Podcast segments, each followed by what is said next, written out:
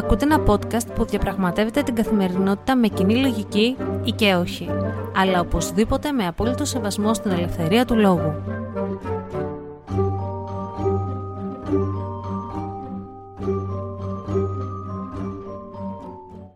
Καλημέρα σας ή καλησπέρα σας, γιατί δεν ξέρω τι ώρα ακούτε αυτό το podcast. Είμαι η Αναστασία και καλώς ήρθατε σε ένα ακόμα επεισόδιο του Common Sense Diary, το οποίο το ηχογραφώ κυριολεκτικά τελευταία στιγμή. Είναι Παρασκευή, 11 και 25 το πρωί, έχω γυρίσει από το χωράφι που ευτυχώς δεν είχαμε πολλή δουλειά σήμερα και λέω δεν μου πάει η καρδιά να μην βγάλω επεισόδιο το πρώτο της χρονιάς.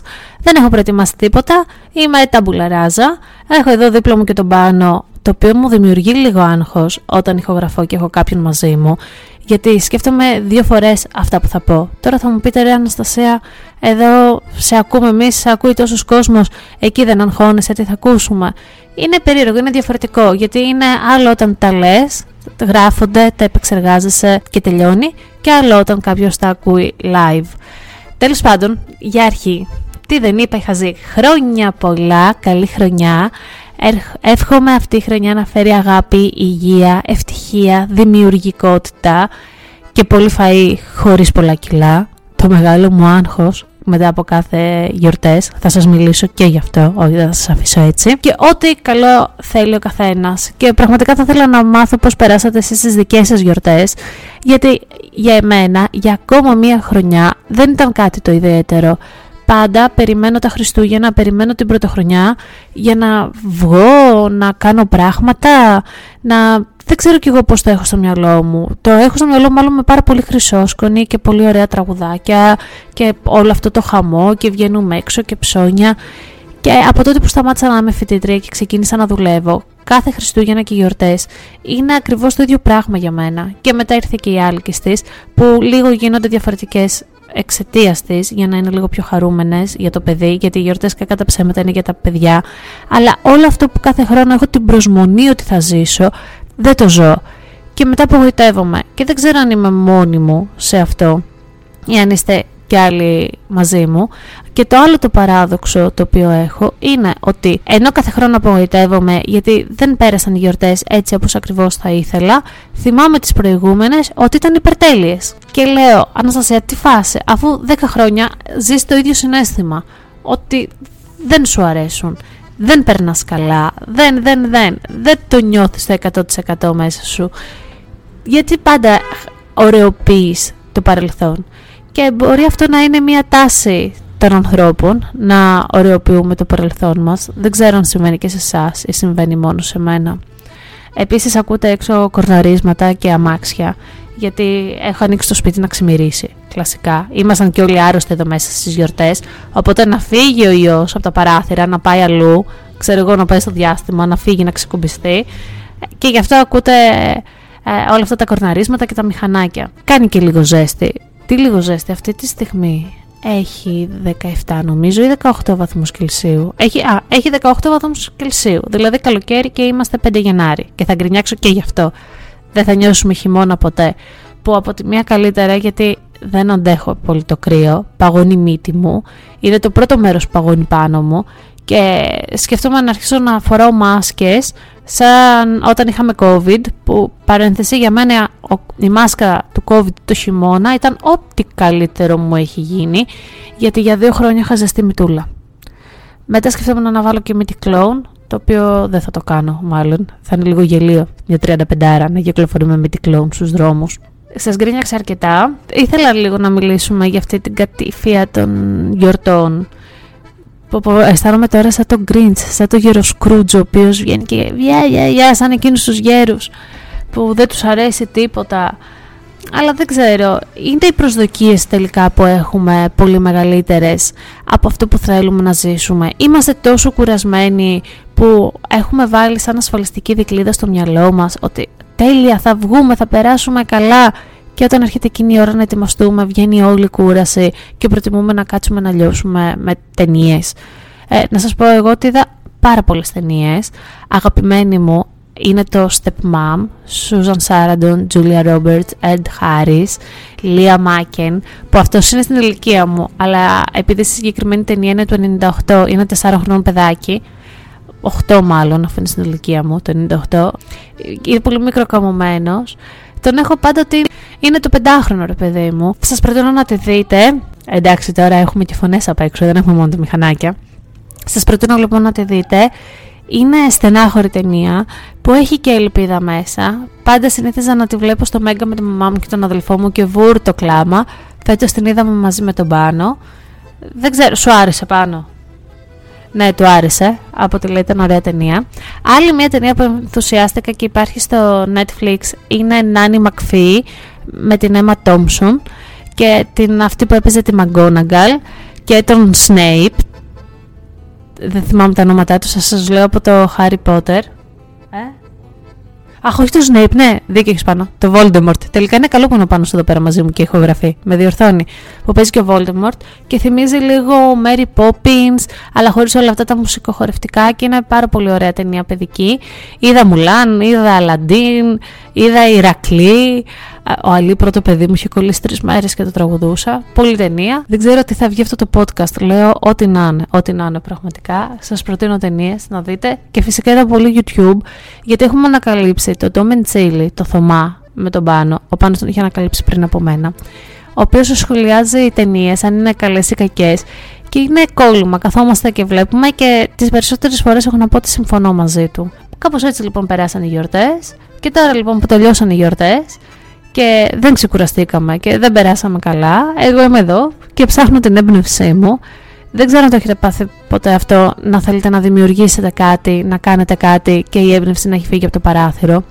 Το έχω πάθει τις τελευταίες μέρες που ψάχνω να βρω θεατρικό για τους μικρούς κυνηγούς ονείρων, την θεατρική ομάδα των μικρών μου και φοβάμαι ότι όλα τα θεατρικά που υπάρχουν είναι πιο μεγάλα για την ηλικία τους, είναι παιδιά στις αρχές του δημοτικού ότι δεν θα τα καταλάβουν, ότι έχουν πιο δύσκολα νοήματα. Και πριν από 6-7 χρόνια που είχα αντίστοιχα παιδάκια αρχές δημοτικού εδώ στο χωριό, δεν είχα αυτό το φόβο. Και δεν ξέρω αν τώρα μου έχει δημιουργηθεί επειδή είμαι μαμά και επειδή θέλω όλα να μπαίνουν σε μια ροζ φούσκα και κατά πόσο καλό είναι να έχουμε τα παιδιά σε αυτή τη ροζ φούσκα. Τροφή για σκέψη, πραγματικά θα ήθελα εδώ την άποψή σας. Προσπάθησα να γράψω ένα δικό μου, μετά προσπάθησα να διασκευάσω το ένα παιδί μετράει τα άστρα του Μενελό Λουντέμι που μου αρέσει πάρα πολύ αλλά έχει τρομερή δουλειά για να γίνει αυτό. Δηλαδή έπρεπε να το έχω ξεκινήσει από το καλοκαίρι για να το έχω τώρα έτοιμο. Μετά βρήκα κάτι άλλο, κάτι μικρό και από την άλλη δεν ξέρω αν θα αρέσει στα παιδιά. Και πλέον έχω χαωθεί γιατί δεν ξέρω τι αρέσει στα παιδιά. Πιο παλιά και το πιο παλιά πριν από 6 χρόνια τους άρεσαν και πιο απλά πράγματα. Τώρα ή έχουν γίνει πάρα πολύ έξυπνα ή οι τόσες πληροφορίες που παίρνουν συνεχόμενα τα κάνουν να βαριούνται πάρα πολύ. Και προσπαθείς να τα κρατήσεις σε εγρήγορση και να τους δείξεις και άλλους δρόμους, όπως το βιβλίο που είναι πολύ ωραίος δρόμος να διαβάζουν, να ανοίξεις σκέψη τους και βαριούνται.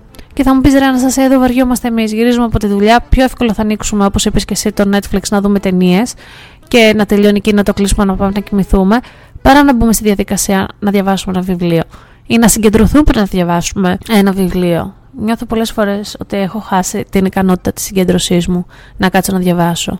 Ακόμα δηλαδή και για τις φράουλες που κάθομαι και διαβάζω για τα φάρμακα, φυτοπαθολογία, για να ξέρω πάνω κάτω τι μου γίνεται. Κάτι που θα διάβαζα υπό άλλες συνθήκες μέσα σε 20 λεπτά μου παίρνει μία ώρα. Γιατί θα κοιτάξω το κινητό μου, θα κοιτάξω από εδώ, θα κοιτάξω από εκεί, σαν τους μαθητές του δημοτικού που έχουν απόσπαση προσοχής. Πλέον όλοι μας έχουμε απόσπαση προσοχής. Και τελειώνοντας, αυτό το αλλοπρόσαλο podcast έχω να πω είναι ότι, α, παρένθεση, πόσες παρένθεσεις έχω ανοίξει. Θέλω να φιλοξενήσω την Κατερίνα, την οποία κάναμε μαζί την πρώτη μας ραδιοφωνική εκπομπή στο ε, μαθηματικό ραδιοφωνικό σταθμό, Παύλα Φοιτητικό, στη Σάμο, στο χώρο 94,2 και ήμασταν οι αλλοπρόσαλες, για να μου δώσει συμβουλές για μακιγιάζ, γιατί η Κατερίνα είναι φανταστική σε αυτή. Παρόλο που είναι μαθηματικός, εγώ νομίζω ότι έπρεπε να γίνει make-up artist και ανέβασα μια φωτογραφία με την Άλκιστη και μου λέει είναι πάρα πολύ ωραία, έχεις κάνει μεγάλα βήματα. Μεγάλα βήματα εννοείται γιατί εγώ δεν ξέρω να βάζω καν μολύβι μέχρι να με αναλάβει η Κατερίνα. Αλλά εκεί λίγο με το κραγιόν θέλει, μου είπε κάποια tips και της λέω ρε Κατερίνα γιατί δεν έρχεσαι στο Common Sense Diary να δώσεις για το γυναικείο κοινό κάποια tips για το Πώς να μην βγαίνουμε σαν καρνάβαλοι έξω, εμείς που είμαστε κατά βάθος σαν τον Μπετζίνιλα και δεν το έχουμε καθόλου με τον καλοπισμό. Και ελπίζω να βρει χρόνο και να την έχω στο podcast να μας δώσει τέτοιες συμβουλές και μαθηματικές συμβουλές και τα πάντα όλα και συμβουλές μαγειρικής γιατί η Κατερίνα είναι από τις καλύτερες μαγείρισες που ξέρω. Την χάει πάρα, πάρα πολύ νομίζω, οπότε αρκετά. Και μια που είπα και για μαγειρική και μαγείρισες, δεν ξέρω, μάλλον εύχομαι αυτή τη χρονιά να σταματήσει το άγχος των κιλών και της ζυγαριάς. Εδώ έχω να πω ότι αυτό είναι το δεύτερο μέρος της ηχογράφησης, γιατί το μικρόφωνο μου έχει σπάσει τα νεύρα, μια συνδέεται, μια αποσυνδέεται.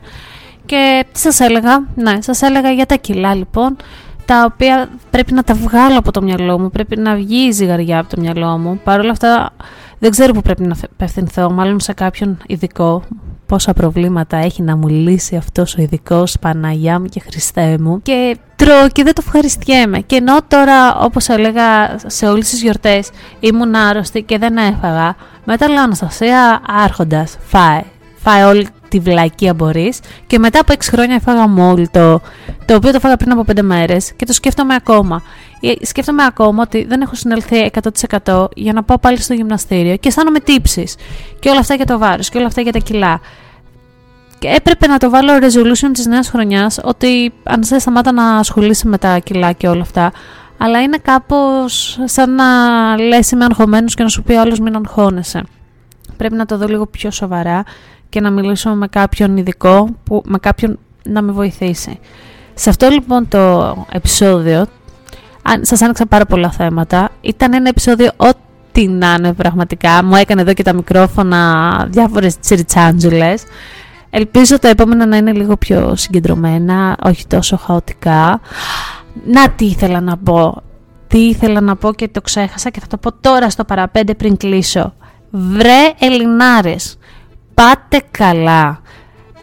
Βγήκατε να κατηγορήσετε ένα παιδάκι 9 χρονών που ήταν πάνω με το δήμαρχο και άλλαξε το χρόνο και αποδείχθηκε ότι αυτό το παιδάκι δεν ήταν Παλαιστινιάκι όπως νομίζατε που και να ήταν μπράβο του τιμή του και καμάρι του που ανέβηκε με το Δήμαρχο Αθηναίων να αλλάξει τη χρονιά αλλά το παιδί της Νάνης Ζαμπέτογλου και επειδή ήταν λίγο πιο μελαχρινό αρχίσατε παλιοδεξιά φασισταριά, ακροδεξιά μάλλον φασισταριά, να, να βγάζετε τη χολή σας σε ένα 9χρονο παιδί. Ό,τι φιλής και να είναι, ό,τι ράτσας και να είναι ένα παιδί, ένας άνθρωπος, δεν μας πειράζει.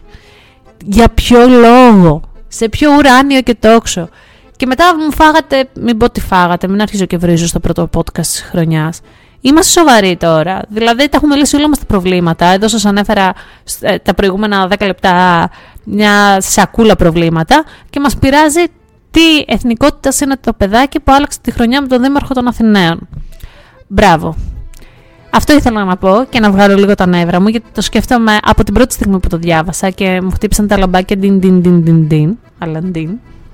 Και το άλλο που θέλω να πω είναι μπράβο στους Ιαπωνέζους, οι οποίοι είδατε και το περιστατικό με το αεροπλάνο, κατάφεραν 379 άτομα και βγήκαν από φλεγόμενο αεροπλάνο ασφαλή, μόνο και μόνο επειδή ακολούθησαν τις οδηγίες του προσωπικού. Δεν λέω ότι εγώ αν ήμουν σαν φλεγόμενο αεροπλάνο μέσα θα άκουγα την αεροσυνοδό που θα μου έλεγε περίμενε ε, και θα βγείτε με τη σειρά σας και θα βγείτε ένας ένας όταν θα είστε ασφαλείς. Θα είχα πηδήξει ήδη από το παράθυρο και προφανώς θα είχα σκοτωθεί δεν ξέρω αν φταίει η κουλτούρα μας, η νοοτροπία μας. Απλά εγώ ήθελα να το αναφέρω αυτό γιατί τους θαυμάζω. Μπράβο τους και πάλι μπράβο τους. Και να, είναι το ζωντανό παράδειγμα ότι όταν έχεις υπομονή και είσαι ένας λαός υπομονετικός, ε, ε, εμείς οι Έλληνες δεν έχουμε καμία σχέση με αυτό. Περάσαμε και δεν ακουμπήσαμε όταν ο Θεός μοίραζε υπομονή, εμείς κρατάγαμε ομπρέλες, αντίσκηνα, τα πάντα. Μπορείς να καταφέρεις πολλά. Λοιπόν, αυτό το χαοτικό λοιπόν επεισόδιο που ήταν ό,τι να είναι, μάλλον αυτός ήταν ο τίτλος. Ένα ό,τι να είναι επεισόδιο έφτασε στο τέλος του.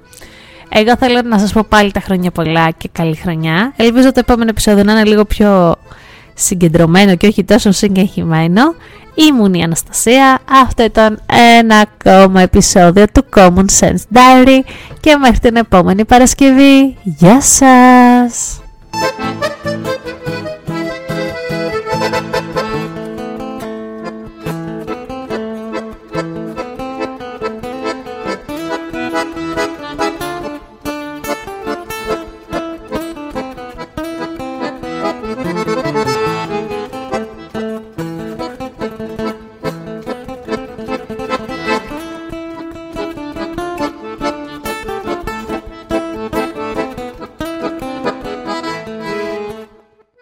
Podcast βγαίνει κάθε Παρασκευή πρωί και μπορείτε να μας ακούσετε σε όσες πλατφόρμες υποστηρίζουν podcast. Μπορείτε να μας ακολουθήσετε στο λογαριασμό μας στο Instagram common κάτω παύλα science κάτω παύλα diary όπου περιμένουμε τις απόψεις σας αρκεί να γίνονται με σεβασμό και να έχουν επιχειρήματα.